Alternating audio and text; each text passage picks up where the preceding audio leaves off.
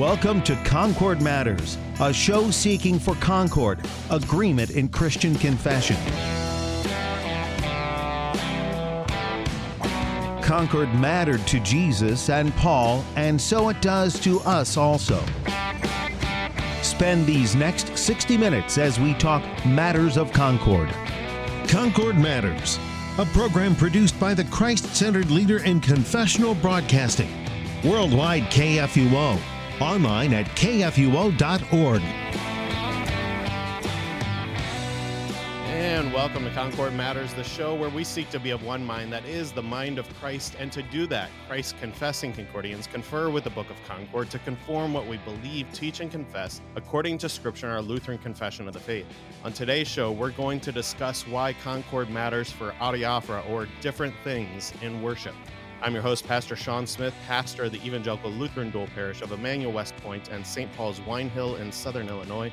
And my companion confessors in conversation about this matter today are Chaplain Sean Daenzer. He's the Director of Worship for the Lutheran Church Missouri Synod and Chaplain for the International Center of the LCMS in St. Louis, Missouri. And Pastor Larry Beane. He is the pastor of Salem Lutheran Church in Gretna, Louisiana.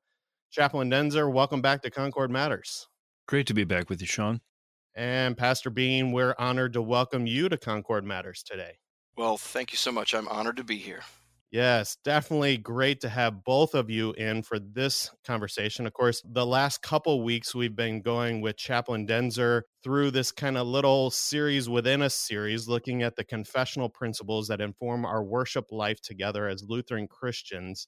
And today we come to something that Chaplain Daenzer previewed just a little bit for us last week. And we wanted to bring Pastor Beane in for his thoughts and wealth of knowledge on this matter as well. And that's matters of adiaphora. And last week we were talking about matters of reverence and worship. And we previewed there that there is a certain amount of Christian freedom when it comes to the matters and the things, if you will, of our Lutheran worship together. We can have a little bit of Christian liberty or Christian freedom, and we'll see some differences in those things. However, I think one of the things and kind of setting this up that a lot of times people just assume maybe or have as their thinking that because we as Lutherans uphold that there are matters of adiaphora, which we'll talk about and define that terminology here as we get going in just a second. But as we affirm that, I think sometimes people just assume that, well, you're free to do whatever you want. And sometimes we'll even commonly hear, you do what's right for your context. And this matter for me, really early on in my pastoral ministry, became something really important to wrestle with because I was doing college ministry. And I remember talking to one of my college students who was actually frustrated because she grew up in the Lutheran Church Missouri Synod. And her home church had customs and practices and how they conducted their worship services that they said, quote unquote, fit their circumstances there. And then she went off to college, still within the Lutheran Church Missouri Synod, but wasn't seeing the same thing. She said, It's really confusing. And I don't know what to do with that, that I'm still within the Lutheran Church Missouri Synod, but things are so different. It feels like I'm in different church bodies almost. And so I think that's going to be kind of important for us to wrestle with here too, especially as we're calling this Concord Matters. So agreement in that Christian confession, Concord Matters for Adiaphora. How do we handle this? The fact that we can have some Christian liberty, some different things, but yet we want concord and we're striving for concord. And so I guess maybe a good place to start is with defining some of our terms here. And Chaplain Daenzer, I'm going to start with you as you've previewed this for us. And then uh, we'll also get Pastor Beane in here as well. Go ahead and give us some definitions, maybe even just starting with the term adiaphora.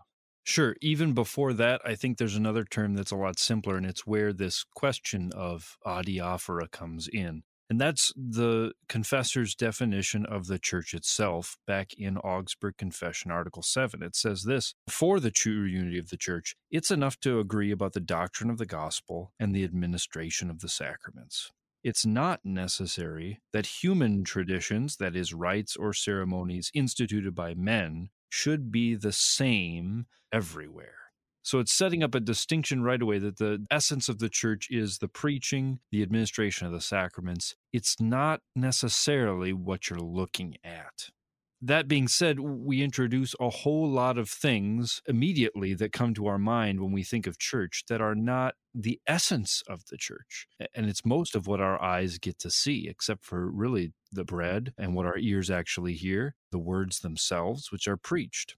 And all of these things then fall into this category of adiaphora. What does that word mean? From Greek diapherein, which means to separate, to distinguish, or to make a difference. Thus, adiaphora are things that don't make a difference. Sometimes it's translated as indifferent things. It's important to, I think, bring in the German word for this too, which is Mitteldinge, and that translates really easily into English middle things. Why are they in the middle?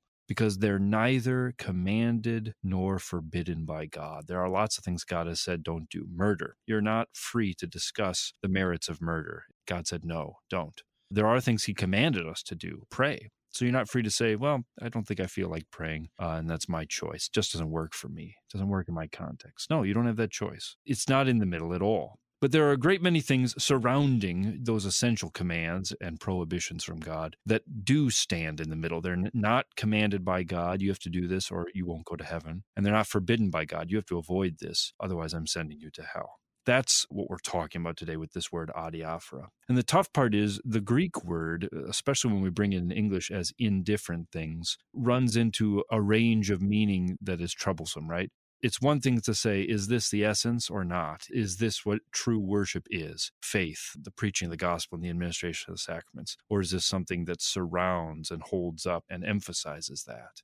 Or do we mean indifferent in the sense of it really doesn't matter? It is of no consequence at all. It has no effect on anything. And we can literally do whatever we want with no connection to anyone else or anything else. And I think we're going to argue as we, as we look at what the confessions have to say, it certainly can't be that latter thing. Because, especially when it comes to our neighbors, our fellow Christians, or maybe even more importantly, those who disagree with us, there's where we have to be very clear in what we do as well. And even though those things are not things commanded or forbidden by God on which our salvation hangs, the doing of them really makes a difference for our confession and what we're saying to others, that we would be clear, that we wouldn't be talking out of one side of our mouth with some people and out of the other side of our mouth with others. Because as it turns out, the act of confessing really happens in these not commanded, not forbidden things of God things that humans have instituted, these adiaphora.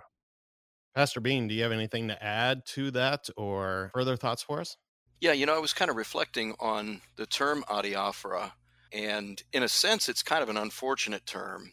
When we say neither commanded by the scriptures nor prohibited by the scriptures, we don't really have a word for that. So we use adiaphora, and an adiaphoron is, as Pastor Daenzer said, an indifferent thing. It's literally something that makes no difference. And so we've kind of used this word along with the idea that the scripture neither commands nor prohibits something. But the problem is with that, there's a lot of things that the scripture neither commands nor prohibits. And if you equate that as the definition of an adiaphoron, it can very easily slip to anything goes.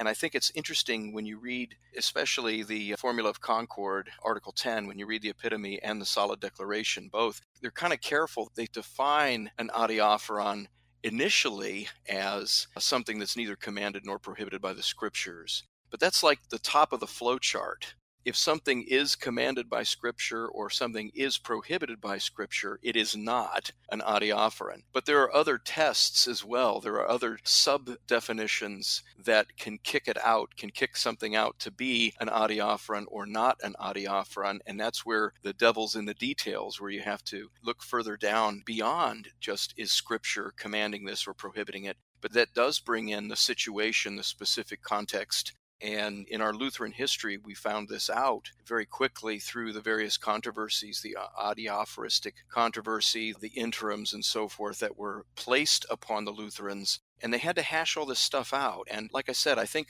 the word adiaphoron, it's actually a very old Greek word in a sense, I think the word is a little bit incomplete and it's required us to narrow down the definition. And it gets a little complicated. It gets a little bit like nailing jello to the wall because we are wrestling with, on the one hand, Christian liberty, but we're also wrestling with the idea of good order. And sometimes there's a little bit of a gray area there.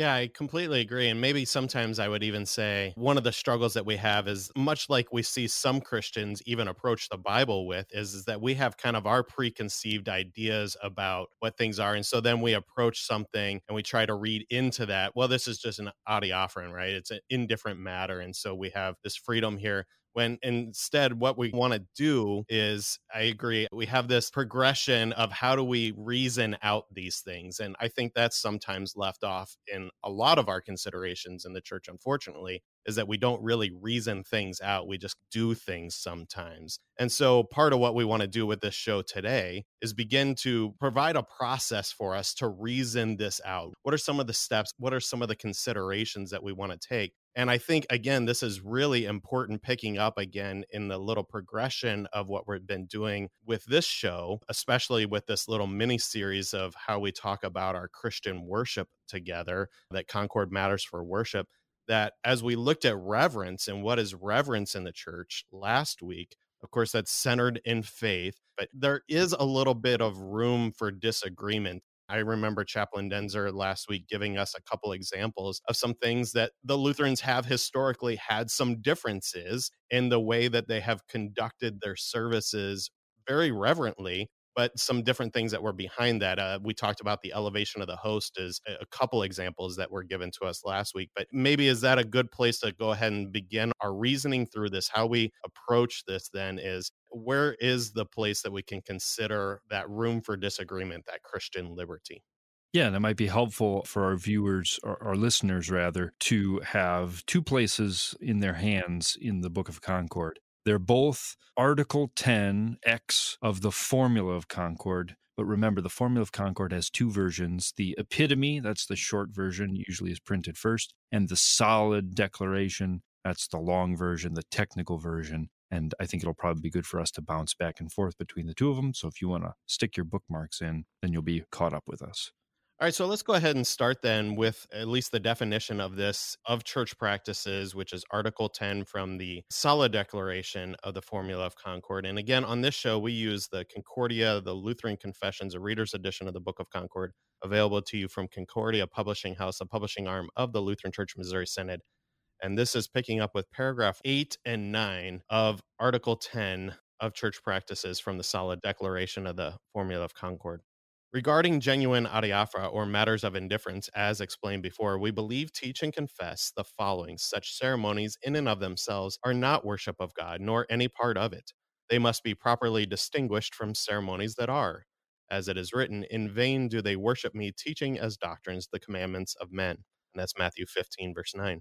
We believe, teach, and confess that the community of God in every place and every time has, according to its circumstances, the good right, power, and authority to change and decrease or increase ceremonies that are truly adiaphora. They should do this thoughtfully and without giving offense in an orderly and appropriate way, whenever it is considered most profitable, most beneficial, and best for good order, Christian discipline, and the church's edification. Furthermore, we can yield and give in with a good conscience to the weak in faith in such outward adiaphora. Paul teaches this in Romans 14 and proves it by his example See Acts 16 3, 21 26, and 1 Corinthians 9 19.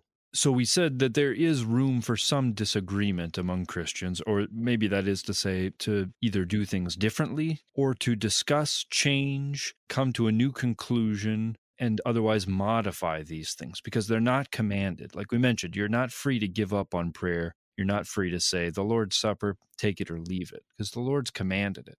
But there's so many things, especially ceremonial things, particular rites, the specific song that we're singing this Sunday that we change our opinion about, that we argue for or against, and that we come to conclusions, consensus, and have traditions that we use.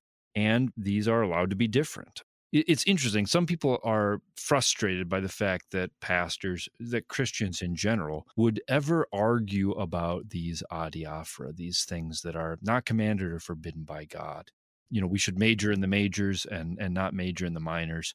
Keep the main thing the main thing. That really is good advice. But it's a little different when the main things have been commanded by God or forbidden by God. And the rest of the things, which frankly occupies the most of our time and, and occupies the most of our wisdom, are these middle things, these adiaphora.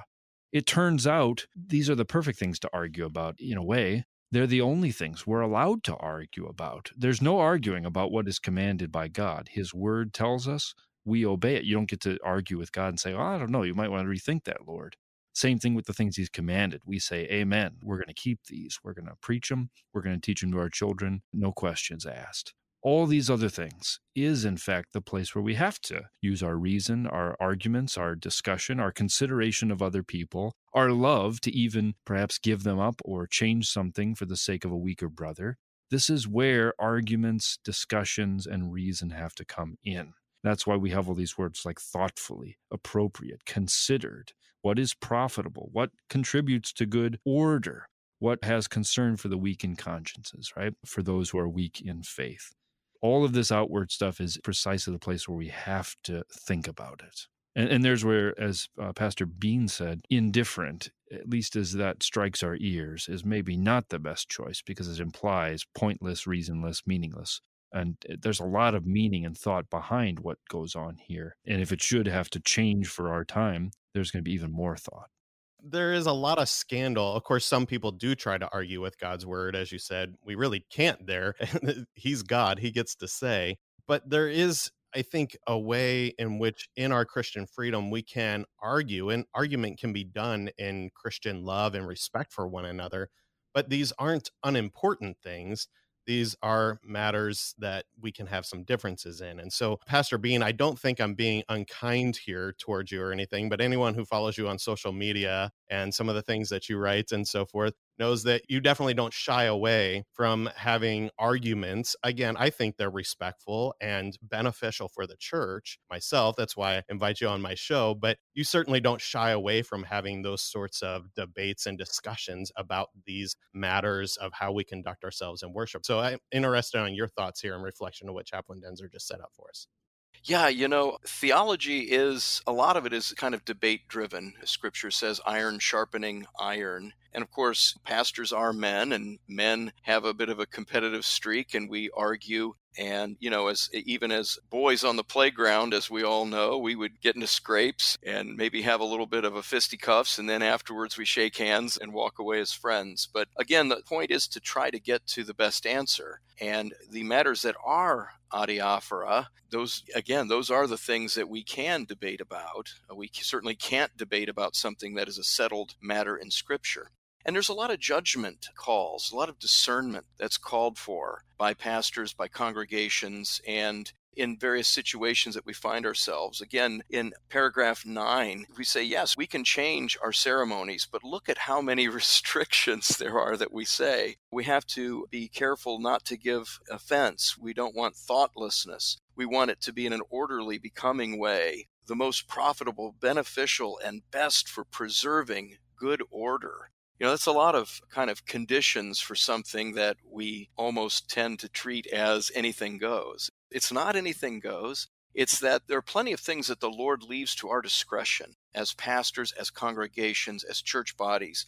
We can make judgment calls on things, but never at the expense of order, never at the expense of reverence, never at the expense of what is beneficial to the saints.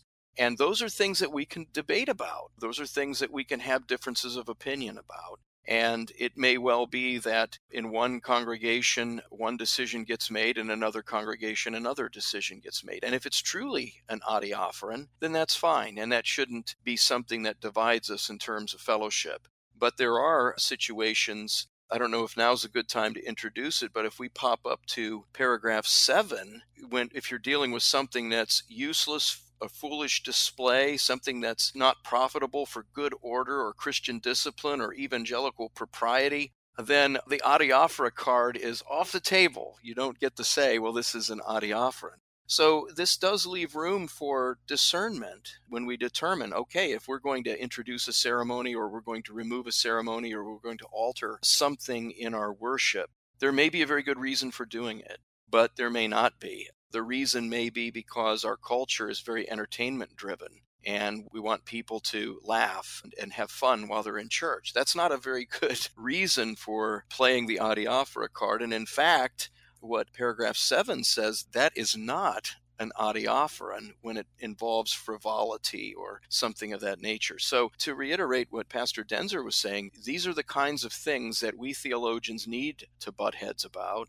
And we need to not be shy about it. And hopefully, at the end of the day, we come to a, a happy consensus. And the things that are truly adiaphora, we live with. But things that are not, we shouldn't allow to just slip down that slippery slope and call it an adiaphoron when it isn't beneficial to the church. Well said. And just so nobody's confused, because we've used the word argument, which in our day tends to sound like we're fighting or having a, you know, we're going to punch each other. Argument here also includes simply a reasoned argument, a line of thinking, and an explanation for why we're doing something, a rationale for it. And I think we see this actually in some of the negative statements at the end of this article. If you want to jump in solid declaration to paragraph 30, we see two things. We reject and condemn abolishing these adiaphora as though the community of God at any time and place in any land was not free to use one or more ceremonies in Christian liberty according to its circumstances as may be most useful to the church you see how they're considering what their context invites, what their congregation circumstances are, and thus choosing to make use of these ceremonies, not to get rid of them.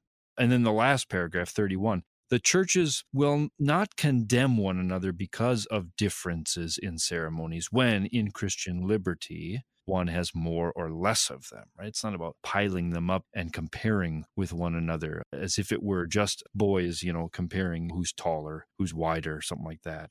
This applies as long as they are otherwise agreed with one another in the doctrine and all of its articles, also in the right use of the holy sacraments. This fits with the well known saying disagreement in fasting does not destroy agreement in faith. And with that last paragraph, we're back to the definition of the church I gave at the beginning of this session, right? The preaching and the administration of the sacraments is the essential thing. Thus, the real adiaphora that we want to be concerned with are what attends that preaching and that administration of the sacrament rightly. And we're not going to judge one another on those, but we are going to make judgments that are wise for the sake of upholding what is the true thing.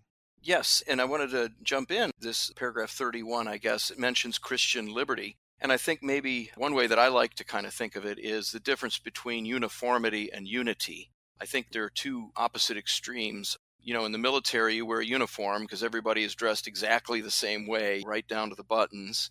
That's uniformity. And then on the other extreme from uniformity, where everything is exactly the same, would be chaos, where nothing's the same. Everybody's doing their own thing, and there's nothing to sort of bind everybody together. But I think going along with the German word Mitteldingen, you know, there's a middle way between uniformity, which is always legalistic and enforced, has to be forced on people, versus chaos, which we don't want, which is a bad thing, which you can't have in worship, which Paul specifically says not to have in the Christian congregation for worship. And what we really want, we're after is unity. And unity is not uniformity, but unity is not chaos. And so I think in striving for unity, we want something that there's a similarity, there's a commonality, there's a communion.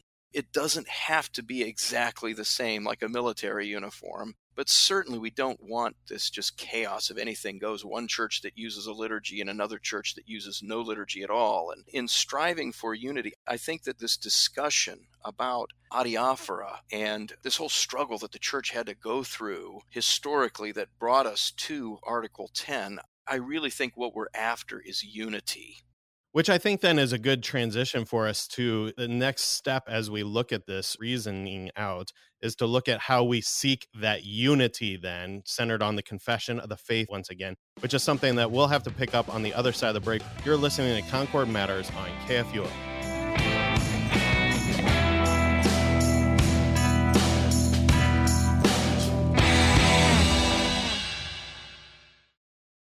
Cross Defense is the show where we talk about curious topics to excite the imagination, equip the mind, and comfort the soul with God's Word. Join me, Pastor Tyrel Bramwell, every Monday at 2 p.m. Central on KFUO Radio, or anytime on KFUO.org, or even your favorite podcast app. My friends, our foe is a fierce enemy. Our only defense is Christ on the cross.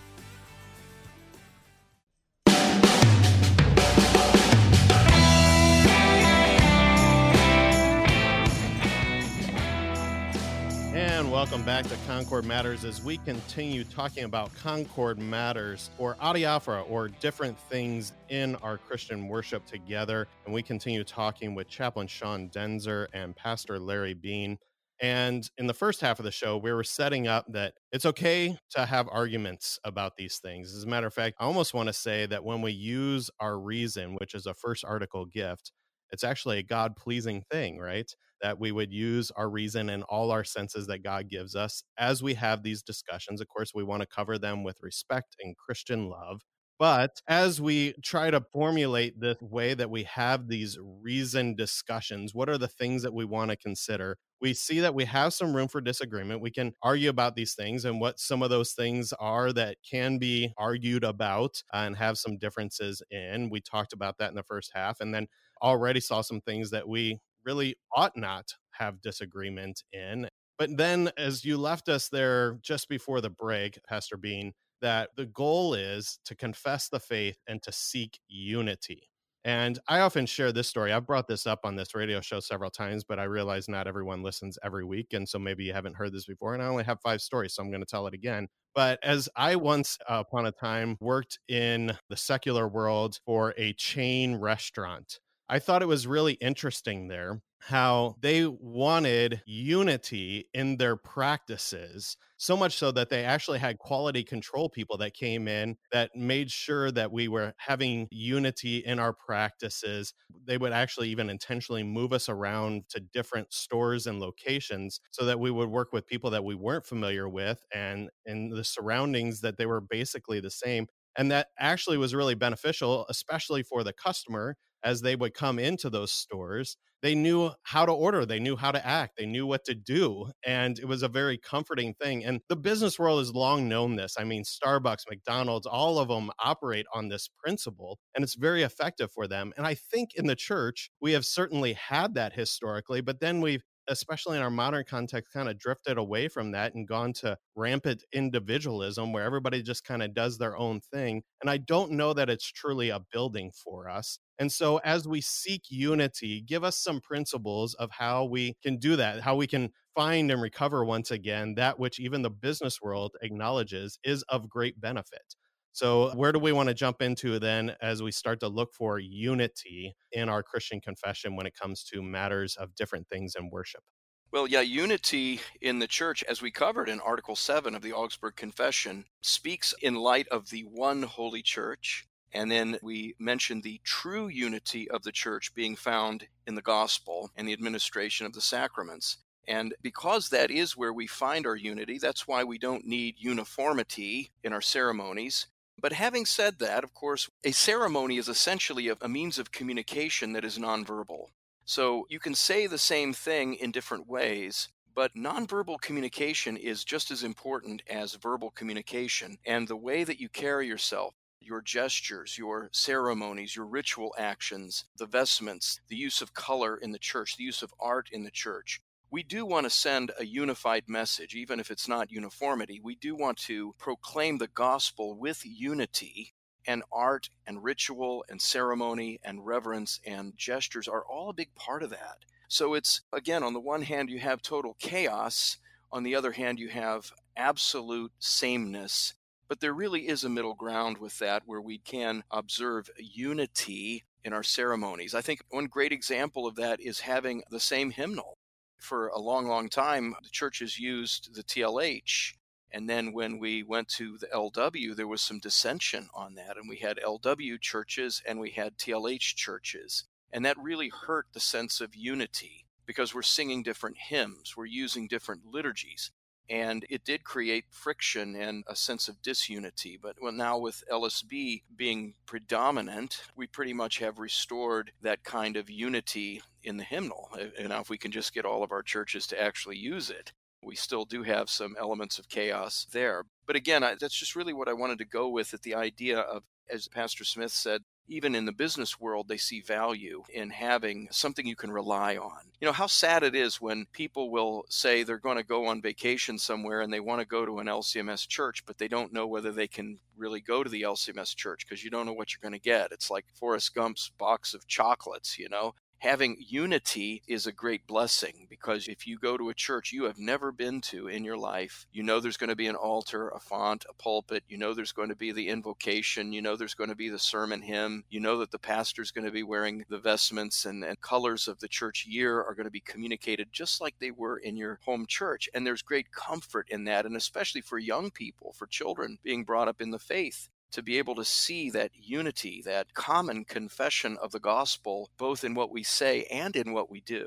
A hearty amen to that. Just as I have two young children, one a toddler, the other an infant, so not quite into this stage yet, but especially with our toddler, we have learned the great benefit of routine. Children thrive off a routine, actually. And just when we have that kind of unity, even in our home devotional life, that is liturgical. He knows what comes next, which is true generally in the day. And those are the much happier days for a toddler. It is chaos when the routine is upset with a toddler at home. And Chaplain Daenzer, who has more children than I do, uh, certainly knows that as well. And Pastor Beane, you know that we all know that, uh, anyone who spent time around children. All right, so go ahead and give us some confessional principles on this then. Well, tranquility. If you can get that in your pew, you're a blessed family. That's also what the confessions say about these church ceremonies. In Article 15 of the Augsburg Confession, it says that our churches teach that ceremonies ought to be observed, that may be observed without sin.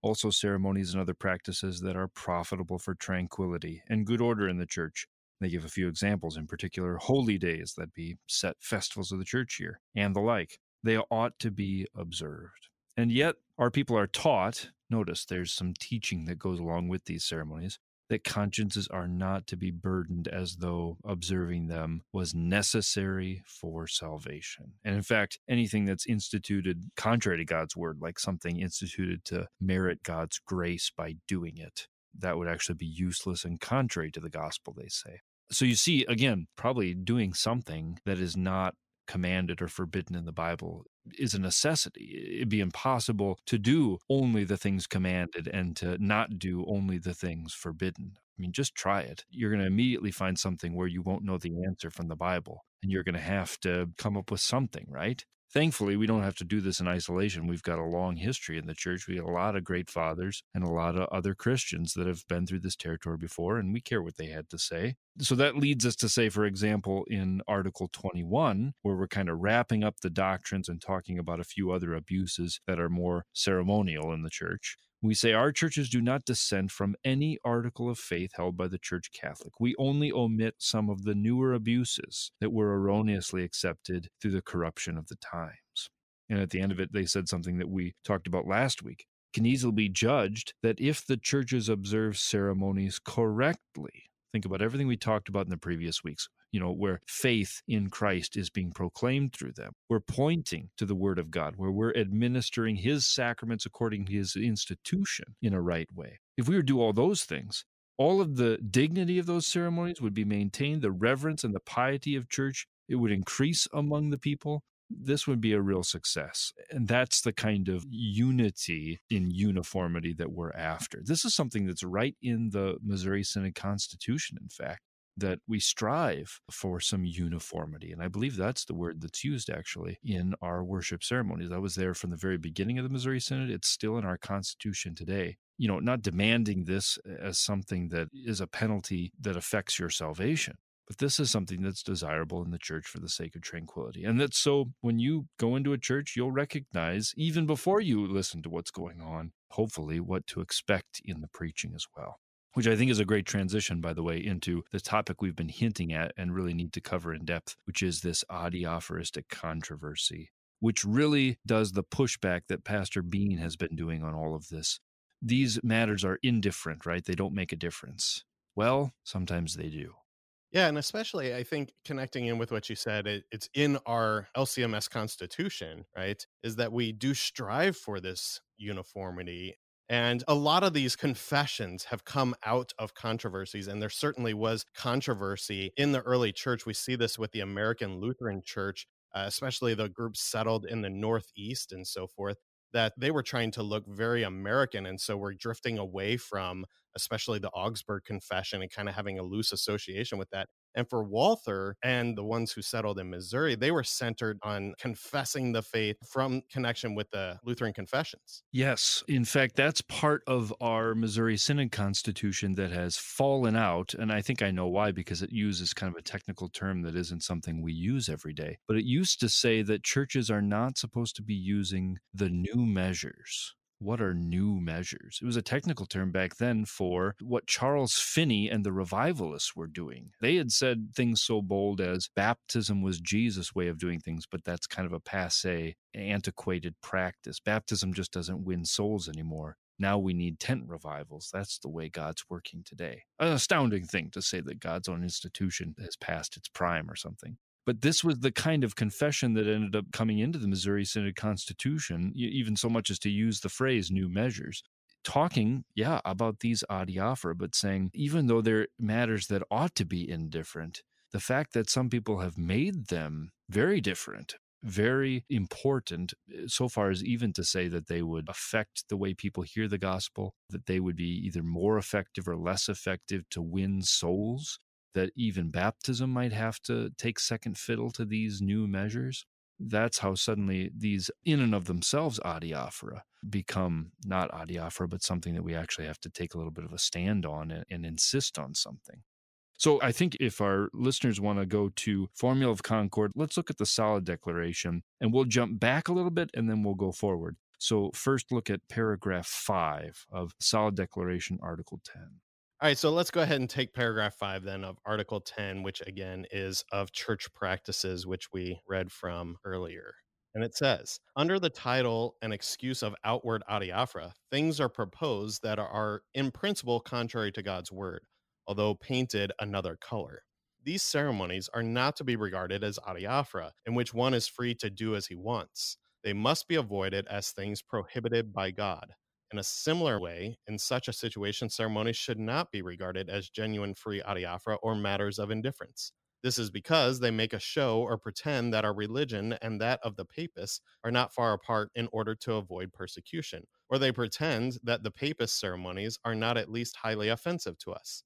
When ceremonies are intended for this purpose and are required and received as through them contrary religions are reconciled and became one body, we cannot regard them as adiaphora when returning to the papacy and departing from the gospel's pure doctrine and true religion should happen or gradually follow from such ceremonies, we cannot regard them as adiaphora.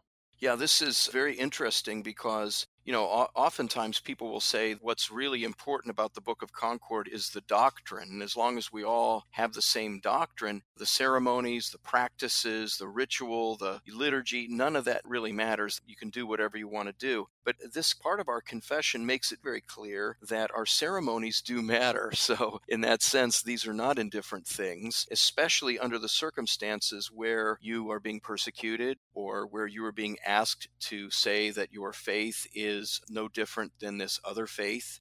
In other words, when the doctrine is being questioned, it's at those particular times when the ceremonies cease being indifferent things and the ceremonies become an actual confession of faith. I had a pastor a long time ago argue that Article 24 of the Augsburg Confession and the Apology were no longer binding upon us. And I was thinking to myself, my goodness, Melanchthon and the early confessors wrote an entire article on the Mass, on worship, and it was filled with not just the theology of worship, but the doctrinal practice of how we conduct worship. And the doctrine and the practice go hand in hand. And just like we were reflecting on the review of the abuses, actually says in doctrine and ceremonies, the two words are linked closely together. And along these lines, you know, sometimes people will argue that, well, the doctrine is what's important. The practice really doesn't matter because the doctrine is prescriptive and the practice is simply descriptive.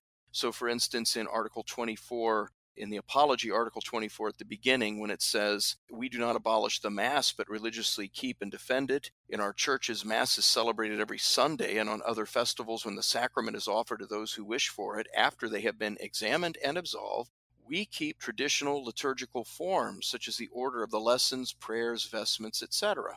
And some people would say, well, yes, but all of that is just adiaphora, you know, vestments, not vestments, every Sunday communion, not every Sunday communion. None of that really is binding. None of that really matters because that's not a prescriptive. That's simply descriptive of what these Lutherans are doing at that snapshot in time, but it's no longer relevant to us. And it dawned on me that to read with a hermeneutic of prescriptive, descriptive, to sort of take two markers and go through your Book of Concord and say this is prescriptive and this is descriptive is really an incorrect hermeneutic. Because what are the Lutheran confessions? They're confessions of faith. And that can't be prescriptive. You can't compel faith. You either believe it or you don't. So even the Nicene Creed is not prescriptive. It's simply a description of the faith of those who hold the Nicene Creed. If you don't believe the Nicene Creed, you're not a Christian. You might be an Arian, you might be a member of another heretical group. But if you believe what we believe, then you are one of us. And it creates sort of a boundary around what the church is. And our Lutheran confessions serve the same purpose. If you believe what we believe, then this describes your doctrine and this describes your practice because the practice and the doctrine and ceremonies go hand in hand together. And so, if you look at the Book of Concord, not as prescriptive, like the bylaws of synod are prescriptive, right? There's certain things pastors have to fill out certain forms every year, and congregations must pay certain fees. And if you don't do it, there's going to be a punishment. That is prescription, right? The Book of Concord doesn't read that way. It just simply says, We believe, teach, and confess. That's what we do. It describes what we believe it describes what we teach, it describes what we confess, and it describes our doctrine and our ceremonies. And of course, there's leeway, there's room for some variation for good reason and within the confines of true adiaphora. But when something is not a true adiaphoron, we must not take that for license to do whatever we want to do. A good question for a congregation maybe should read the Book of Concord together and say, hey, does this Book of Concord describe what our church looks like? Do we take every Sunday communion? Because that's what it says. We celebrate the Mass every Sunday and on other festivals. Do we do that? And if we don't do that, maybe we need to conform our practice to that description of what a Lutheran church looks like. I love that so much. I mean, to ask that question of does this describe what we look like? Because that's what gets into this trouble of the controversy. In terms of the history, this is after Luther had died, Melanchthon has kind of become the heir apparent to the movement or the figurehead of Lutheranism. But the real problem is the princes are gathering the wagons because the emperor and his Spanish troops are coming in to attack the German territories to take back this land for the Roman Catholic Church by force. Hard for us to understand that today, I know, in America. But that's what was going on. We promptly lost our big battle right away. Uh, we had no hope against the Emperor's troop. And it's time to make terms. And, and when you're on the loser, you're not in an arguing position. Melanchthon is the one who makes the kind of theological concessions here. And he makes concessions on this principle that the faith and the church has to do with what's internal. And everything that's external, then, with our body, with our actions, ceremonies, for example, that is the state's concern. That's the emperor, this world's concern. And that led him in his discussions with the Roman Catholics as they're bringing us back into the emperor's control. You know, what concessions can we make with our Roman Catholic opponents? To give up almost everything on the ceremonies side, to accept practices that not only looked like they were Roman Catholic, but also that express the teaching that was Roman Catholic too. And you see that hint at the end of what you read there from paragraph five, right? When returning to the papacy and departing from the gospel's pure doctrine and true religion should happen or gradually follow from such ceremonies, we cannot regard them as adiaphora. It's a funny thing, and everybody's noticed this. We are not always disciplined to listen carefully, to listen for the doctrine, to understand the arguments, to follow things to their conclusions and say, does this make sense? Turns out doctrine is hard. It doesn't shouldn't discourage us from doing things like listening to this radio program, reading these confessions, improving ourselves, giving a rip about it, right? I mean, this is the Lord's own word. This is important. But we all get lazy and then we just go by appearances in fact, that's all the more reason to make sure our appearances help people out. If they're being lazy and all they're doing is paying attention with the external stuff, does it still point them back to the right thing? That's what we want, right? So that even when you get lazy and distracted in church, you're no longer looking at the altar or the pastor and you're gazing out the windows. Well, shoot, pretty soon I see pictures of Christ and telling the Bible stories again, and, and my attention, shame on me, is brought back to the right thing. That's a good use of those windows to put those pictures there. But what if you start looking around and being a little lazy, not paying attention clearly to what's going on, and you started realizing that all this stuff was pointing you in the wrong direction? That's what would have happened if you were living in these re Romanized territories, these formerly Lutheran territories that had been taken over by the emperor's troops, that had now made these concessions to the Roman Catholics. That they're carrying around Jesus Christ on Corpus Christi Sunday, his body throughout the territory, and they're not eating it or drinking it for the forgiveness of sins like Jesus instituted and all sorts of other things that went along with it, reintroducing things that had been abandoned because of their connection with the false teaching. That's when it no longer is an adiaphora, when it gives the impression and the appearance of being united with those that we are not united with. Or to put it in Pastor Beane's fantastic terms, when you would look at this service and you would say, I would describe this as a service of another church. Or I would look at this and say there is no difference. And making those concessions, in fact, so we don't have to have the difficult work of having an argument with somebody that we don't agree with. But instead, just making it look like all Christian denominations, or even Christians and non Christians, we're all praying, right? No big deal. Daniel 6 is a fantastic example of this. Daniel, you'll remember, this is right before the lion's den, right? and the command is made in Nebuchadnezzar's kingdom. Everybody's got to bow down to the statue where they blow all the instruments and stuff. And Daniel does a funny thing. He he doesn't care. He's still going to pray to his God. He does it in front of his window in the upper room, and everybody sees him and says, "Look, there's Daniel praying, right? He's one of those Hebrews, right? Worshiping that false god. He should be worshiping you, O king." And Daniel refuses to stop doing that. Now, look, praying at a certain time, praying in front of your window, his usual practice, is that an adiaphora? I suppose he could have made that argument, right? Well, I can just pray after these 30 days are over, or I can just pray at night when nobody's watching me. But he knew that the force of that law was not just to inconvenience him a little bit, but it actually was to say, who's the real king? Who's the real God here? It's Nebuchadnezzar. And he knew that even though the time and the place of his prayer was not that important, in this case, he had to make the right confession. And then he had to suffer the consequences, which, as we know, was to be thrown to the lions, which should have meant death for him, except as even Nebuchadnezzar started to realize, your God probably can deliver you, or let's hope he can. Turns out, of course, he can. And that's what was going on here. In fact, it's very interesting how this town of Magdeburg, in particular a layman named Matthias Flacius, stood up for the right side on this. They recognized that this was especially harmful to the laity to make an agreement behind closed doors, to change all the ceremonies so we all look the same, and then pretend like we still can be different, or that it won't lead to us failing again. And Melanchthon said, Look, we all have to be ready to suffer for the faith, confess with our lives if we have to. And you can't take that away from the gospel. You can't take the sword and the fire that Christ brought the gospel into the world with away without losing the gospel itself. So we have to be ready to stand for this and confess it. And yes, that means the things we do outwardly, which in and of themselves might be indifferent, no longer are. They make a huge difference. I think a connecting thing in everything that you just laid out for us, I really like this question. Does this describe what we look like in our church? That's something that I try to help any congregation that I serve to work through. And I'll actually take my congregations through the Augsburg Confession, through the Formula of Concord, or I have this show and I recommend that they listen to that but behind all of that, then, is does this describe what we confess in our church? Which is ultimately what we mean by does this describe what our church looks like? Because what we're concerned about is that confession, that faithful confession, which I think hints at something that we talked more about last week, Chaplain Daenzer and I did. But I would just want to push here as well, just in case someone didn't listen last week. Go back and listen if you didn't.